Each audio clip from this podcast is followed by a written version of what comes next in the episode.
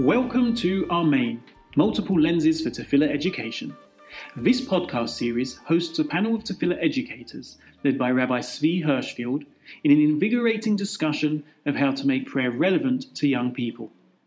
As our focus, we'll use a menu of educational goals developed by the Pardes Center for Jewish Educators, where each educator explores this episode's prayer through a lens of either connecting to God, developing a sense of Jewish community, or cultivating personal growth. We hope this podcast challenges you to improve tefillah education, and let us say, Amen. Okay, everybody, welcome to our, I don't know if I count this our first or second installment, but now we have a name. Uh, the Amen, Multiple Lenses for Tefillah Education podcast, brought to you from the luxurious offices of the Pardes Institute. My name is Zvi Hirschfield, uh, and I am blessed today to be joined, and blessed, I use that intentionally as a Tefillah podcast. I am blessed to be joined by my colleague from PCJE, Rachel Friedrichs. Also with us is uh, Mike Feuer, a uh, revered faculty member here at the Pardes Institute, and you can find a lot of his material, a lot of wonderful insights uh, at the Jewish Story, which is a podcast that can be found on Elmad. Uh, and each of them have a lot to share about uh, tefillah and their experience with tefillah and how to teach tefillah. So today we are looking at the second two paragraphs of Shema, which is a follow up to our uh, first podcast. Looked at the first, the opening of Shema. Uh, and I want to remind for those of you maybe who didn't listen to the first one or are simply jumping in now, or you simply didn't remember every word that was spoken, which is a problem, you should really review.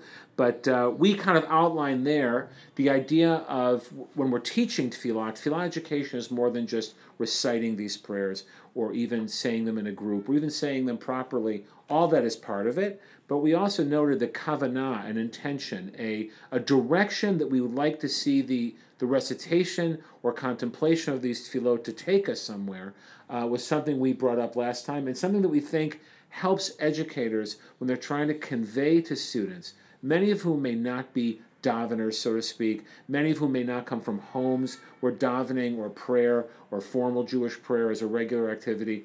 What is a direction that we can take in our teaching that could inspire them to want to engage uh, this tefillah and want to say it and feel there's something that they can gain from it. That's how we sort of posited uh, a general kavanah, and we laid out a few different areas. Uh, one, of course, which I think goes without saying, which we said anyways, is prayer as a means to connect to God, uh, to facilitate a relationship with God, greater God awareness. Wherever we take that, I realize that uh, it's a little bit difficult to define. Uh, number two is this idea we use the term midot or character education or self actualization, right? Tefillah as an opportunity to develop or cultivate traits in ourselves, in our mood, in our behavior, in our attitude that we feel that can help us be better people. Uh, and the last one that we mentioned uh, was this idea of community uh, and Jewish peoplehood. Uh, that how can these tefillot uh, build or deepen our connection to Am Yisrael, to the Jewish people, both vertically, right, the Jews, Jewish communities of the past, uh, and of course horizontally, and that's the Jewish community and the and, uh, and the Jewish people around us. So we're going to begin with uh, Rachel. So Rachel, what have you brought for us today?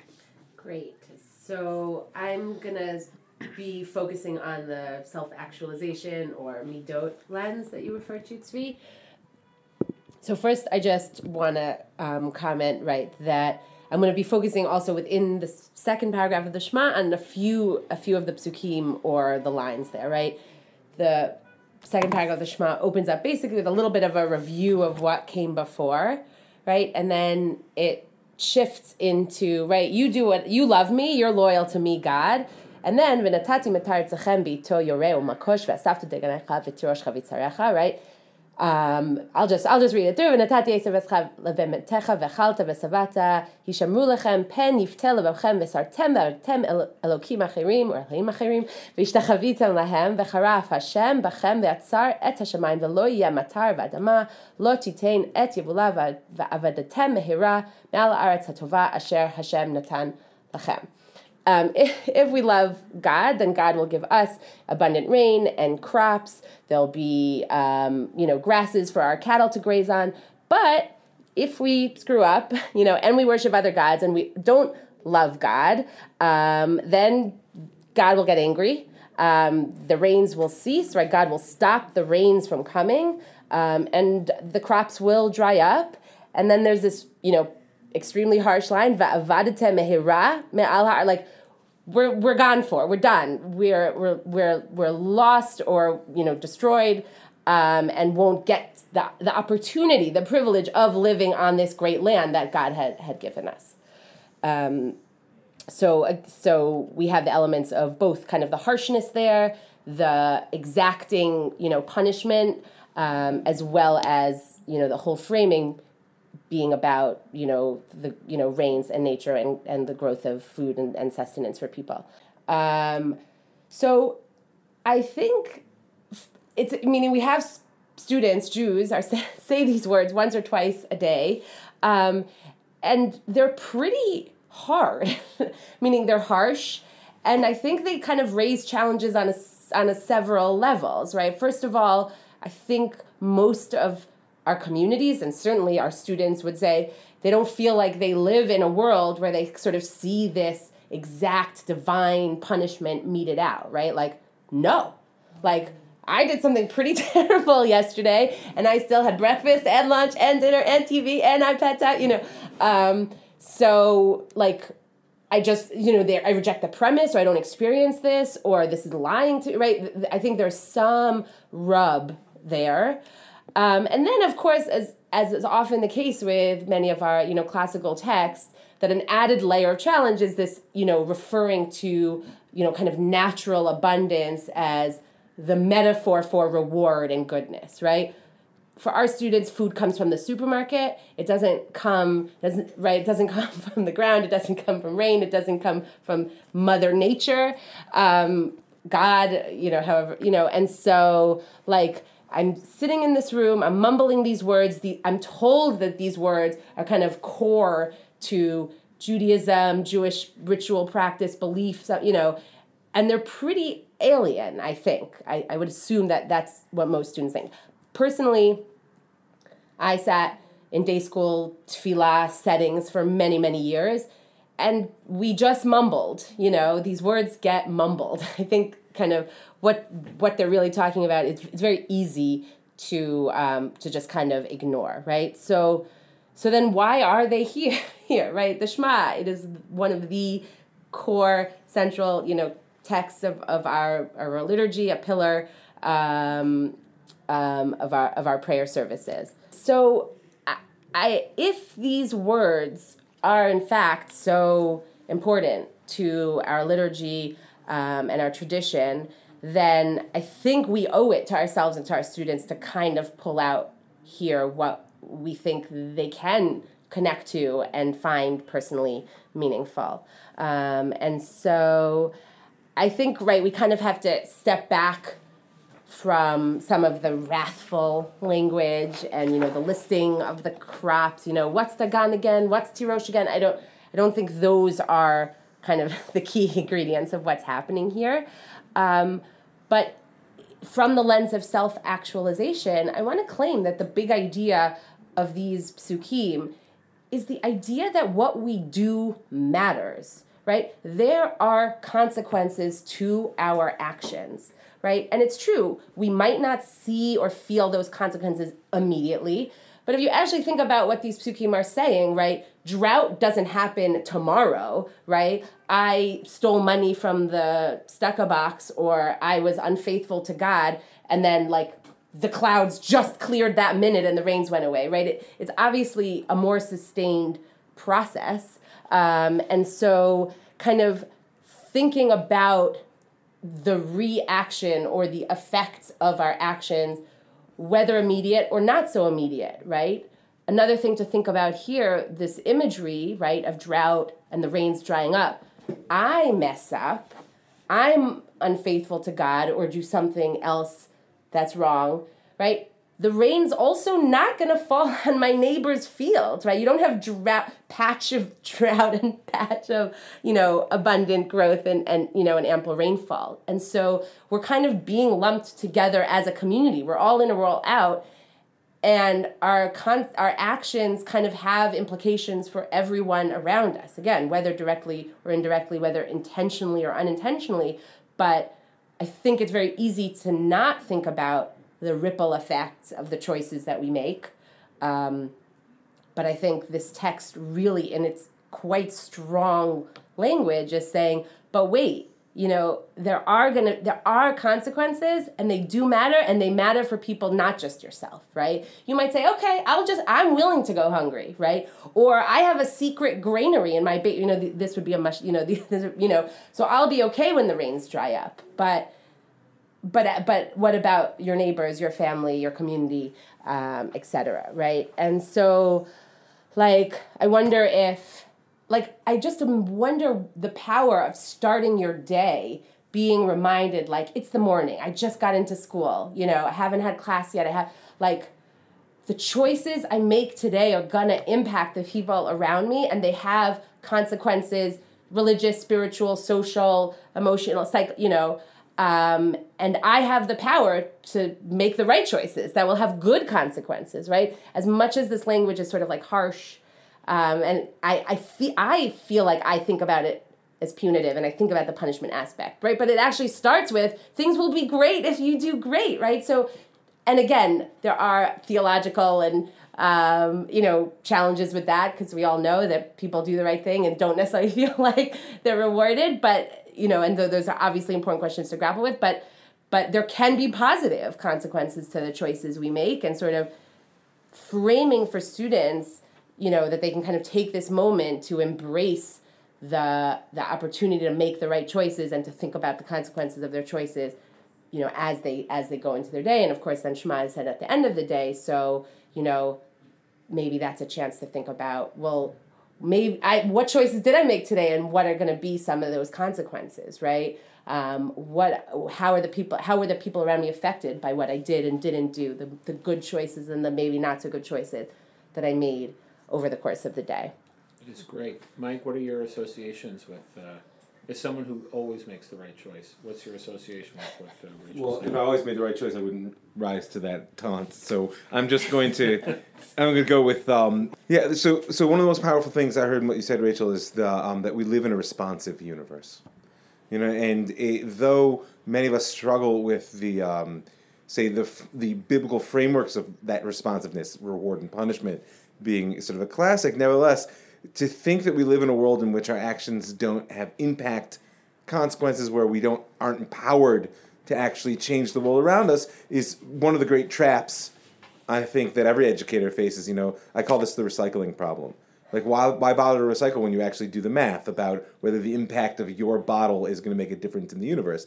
And the answer on the bottom is always the same, which is because your actions matter. So if, if I were going to pull one sort of uh, critical behavioral lesson of what you're saying. I would say that the second paragraph of the, of the Shema, the prime message is never lose sight of the fact that your actions matter. Yeah, so and just to build off of that and say maybe thinking about ways that you can, you know, have students make commitments for their day based on this what's one action you think you can do today that you want to, you know, where the actions matter, having students share a little bit, you know, whether after tefillah or, or as a kavanah before the Shema or something, you know, what's an action that you think has bigger consequences than you might not initially realize, you know, really getting students to kind of articulate the language of the implications of their actions and thinking about specific things from their for them from their days and their lives. And um, I think recycling is a is a nice example. Having them might come up with their own examples um, of you know why what I you know what I do matters. Yeah. You know, so what I liked about this, and I can't tell what this says about me, is that we, we often shy away as educators and as parents from talking about negative consequences. We want everything to be positive. You should do this because it will help you here. You should do this because it will help you there. This is good for you. This is good for you. This is good for you. You know, some things it doesn't always sink in. Sometimes we have to be told, no, actually, it's bad for us if we do that right? Mm-hmm. It's not only about missing opportunities, and it's not only about, oh, you missed an opportunity to grow. Those are all true, but negative behavior causes negative consequences, and other people are hurt by it. And I think that uh, that's something we shy away from. We're afraid we're going to be telling people to feel guilty all the time, to feel anxious all the time. And I think on a certain level, we're missing out. It's one of the prime motivators, right? We all know that uh, whether it's uh, people who want to quit smoking, seeing a picture of their lungs 10 years down the road uh, is a pretty good motivator, right? And I think that uh, behavior and attitude can be toxic as well. And I think reminding ourselves that not everything is no harm.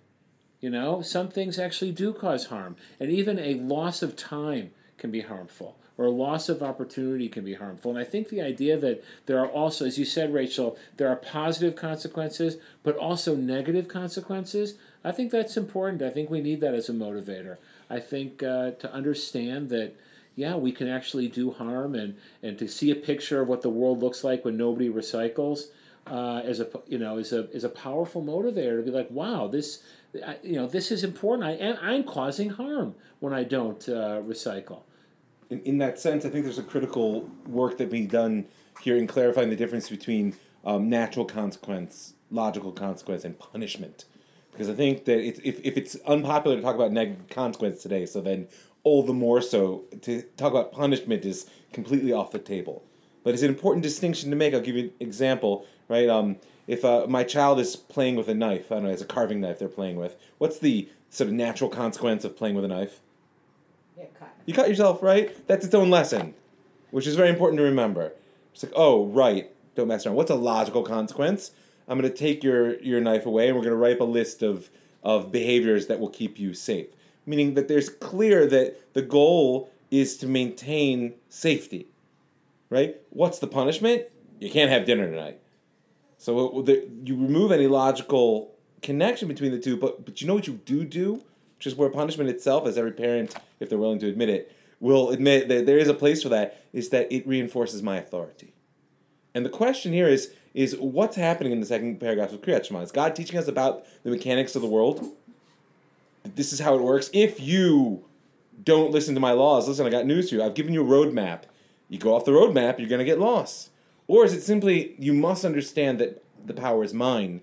Therefore, if you go off the roadmap, you'd be fine if it weren't for the fact that I'm going to pot you and get you back on the path. That's an important discussion, I think, for our students in, in how do we conceptualize God? What's the what's the question here? Is this the metaphysics of how the world works, regardless of God, or is this establishing a relationship authority? In which case, punishment has an important role to play. What do you guys think? Well, so what's your, so what's your takeaway for that? In other words, you so a kid reads this or says this, and and what's the God takeaway you're hoping that you're putting there for them? That there are different modes of relationship we have with God when there are logical, natural, or punishment results to our actions. And, and I would say that in general, Kriyat Shema is about sort of unpacking the varied layers or modes of relationship which are available to us. If you think about it, the classical presentation is the first paragraph is um, is what we call Kabbalat Ol Malchut Shamayim. It's the unconditional relationship. Love me, says God. Love me, no matter what. Second one is a conditional relationship. If you do this, then I will do that. I don't mean conditional meaning I won't love you anymore, but there are boundary conditions and there's a responsiveness. Right. The third one is kind of a discussion maybe we can save for later, but I would say it's the um, it's the call to action. Really, that every relationship, as just an idea, is always lacking. There needs to be some action that flows from a relationship that begins to change your life. So that's that's what I would um, sort of offer as a as a frame there. Rachel, what are your thoughts? Yeah, I, I I'd be intrigued to see how students today kind of respond to this question about relationship with God framed through authority. Um, I think maybe similar to what Zvi was saying is there are certain things that are more or less popular today, and I certainly think you know authority is one of the things that maybe is also kind of less popular. Um, what are the implications for that in terms of how we relate to a God who's there to lay down the law and you know tell us who's boss? Or tell us the cliff ahead. Remember, there's two different things there. It's either punishment because it's about my authority as God, if I can be God for a moment. Yeah. Or it's simply. Okay, I give you it- permission. Eh, or it's simply, let me tell you something. I made the world. This is how it works. Right. Yes. Right. So then that. So you should be- just yeah. know what's coming. So I I guess the challenge there is I'm going to be, you know, the 12 year old in the classroom now and say, but it's not the way the world works. I, yeah. Well, let's so, go back to recycling. Okay, yeah. Now, now, because it's a great example. Because remember that um, you you it was interesting the example you opened with about um, well when I you know do wrong whatever however define that wrong in the eyes of the Torah, it's not like the rain stops falling on me. Well, it's very important to note that the Shema is not talking to you as an individual. Right. Right. This is a national covenant. Yeah.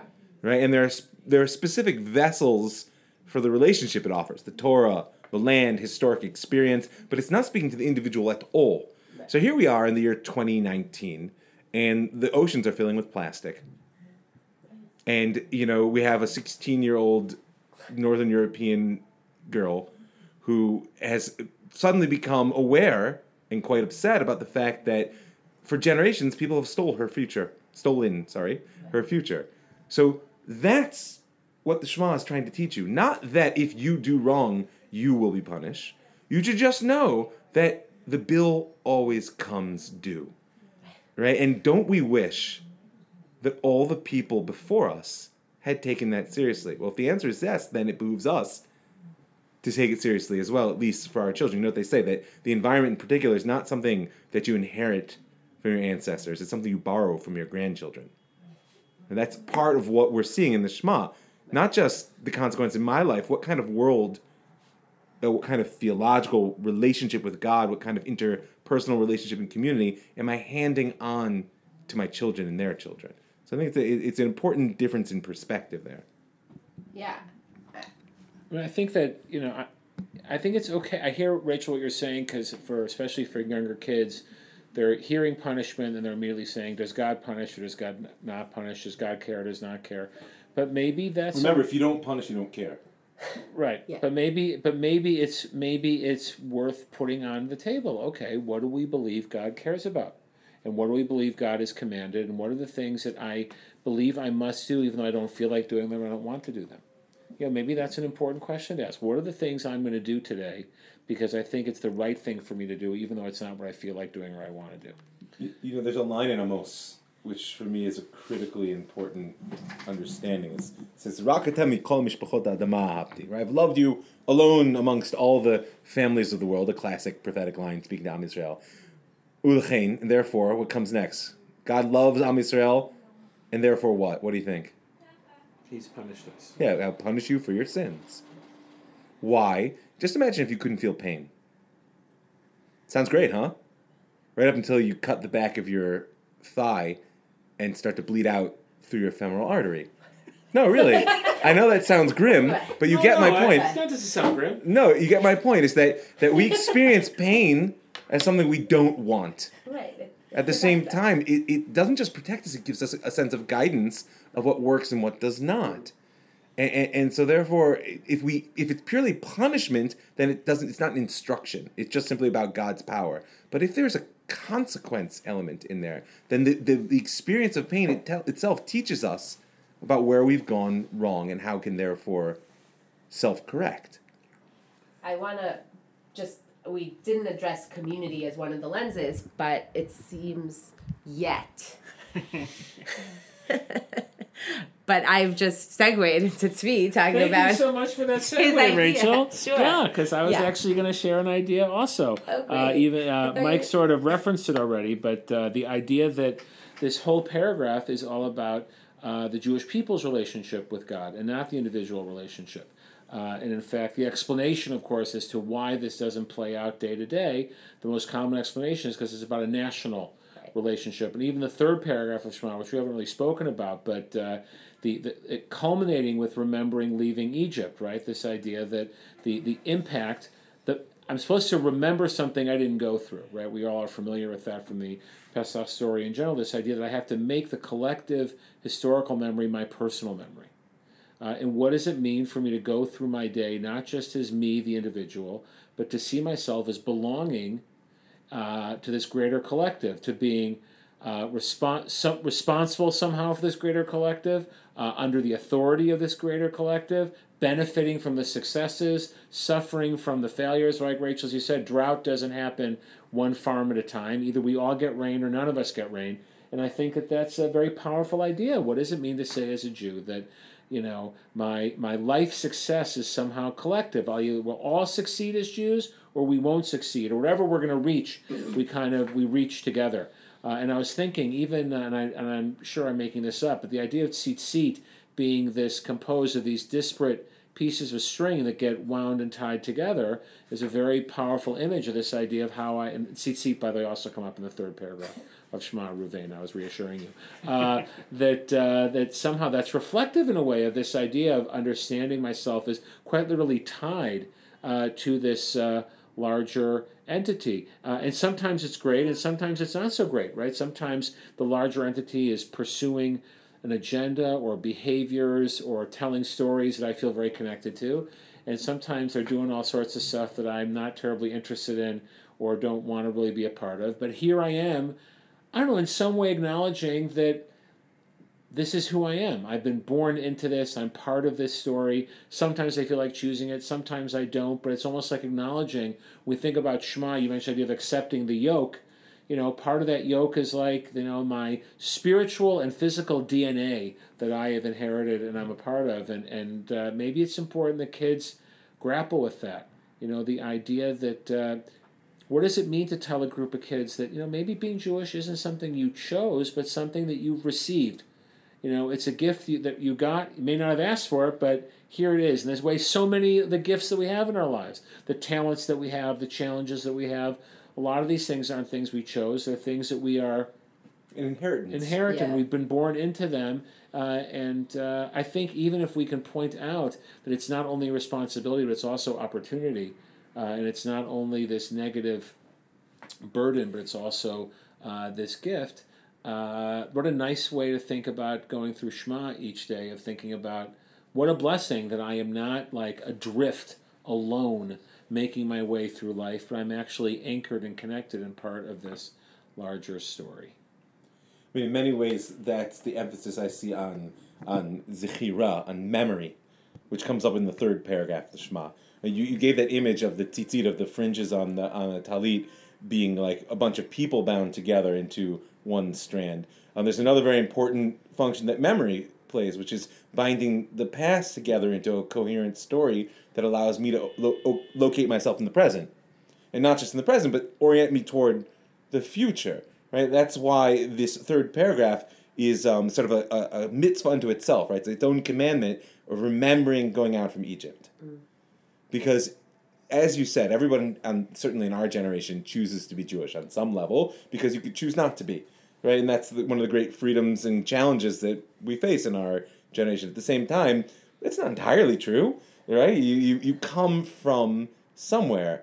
And if our ancestors hadn't made the choice, they weren't taken out of Egypt and hadn't made the choice to remember that and bind together the past, right? Memory is that incorporative power. We incorporate our past into our present in order to guess where we're going, which is why, of course, in the second paragraph, it's always "Schartem et kol mitzvot uh, Hashem v'asitem otam." You remember all the commands of, of God and do them. And you remember and you'll do all of my commandments. Is that memory in Jewish tradition is never passive.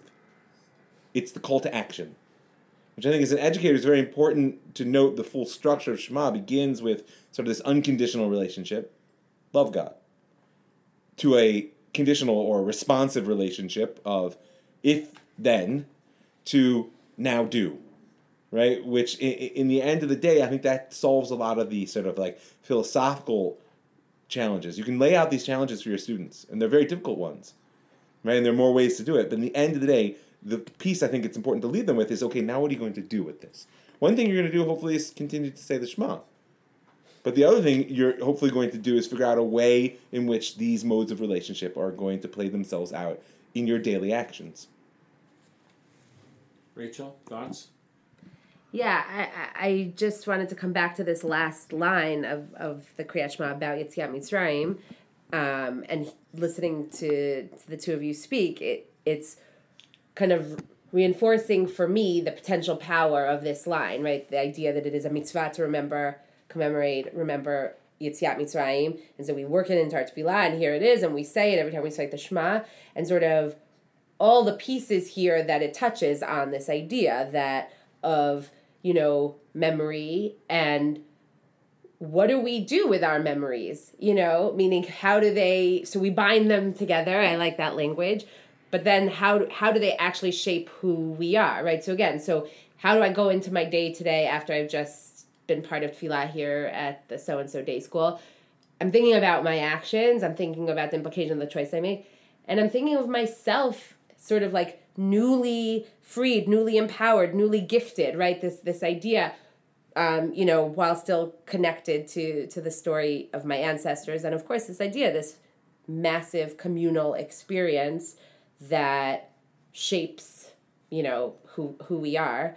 Um, yeah, I mean, I know in some communities, you know, the memory of the Holocaust is like is a major defining, identifying component of how they see themselves as Jews how what motivates them to practice, what make, motivates them to give their money to Jewish institutions in that community, things like that.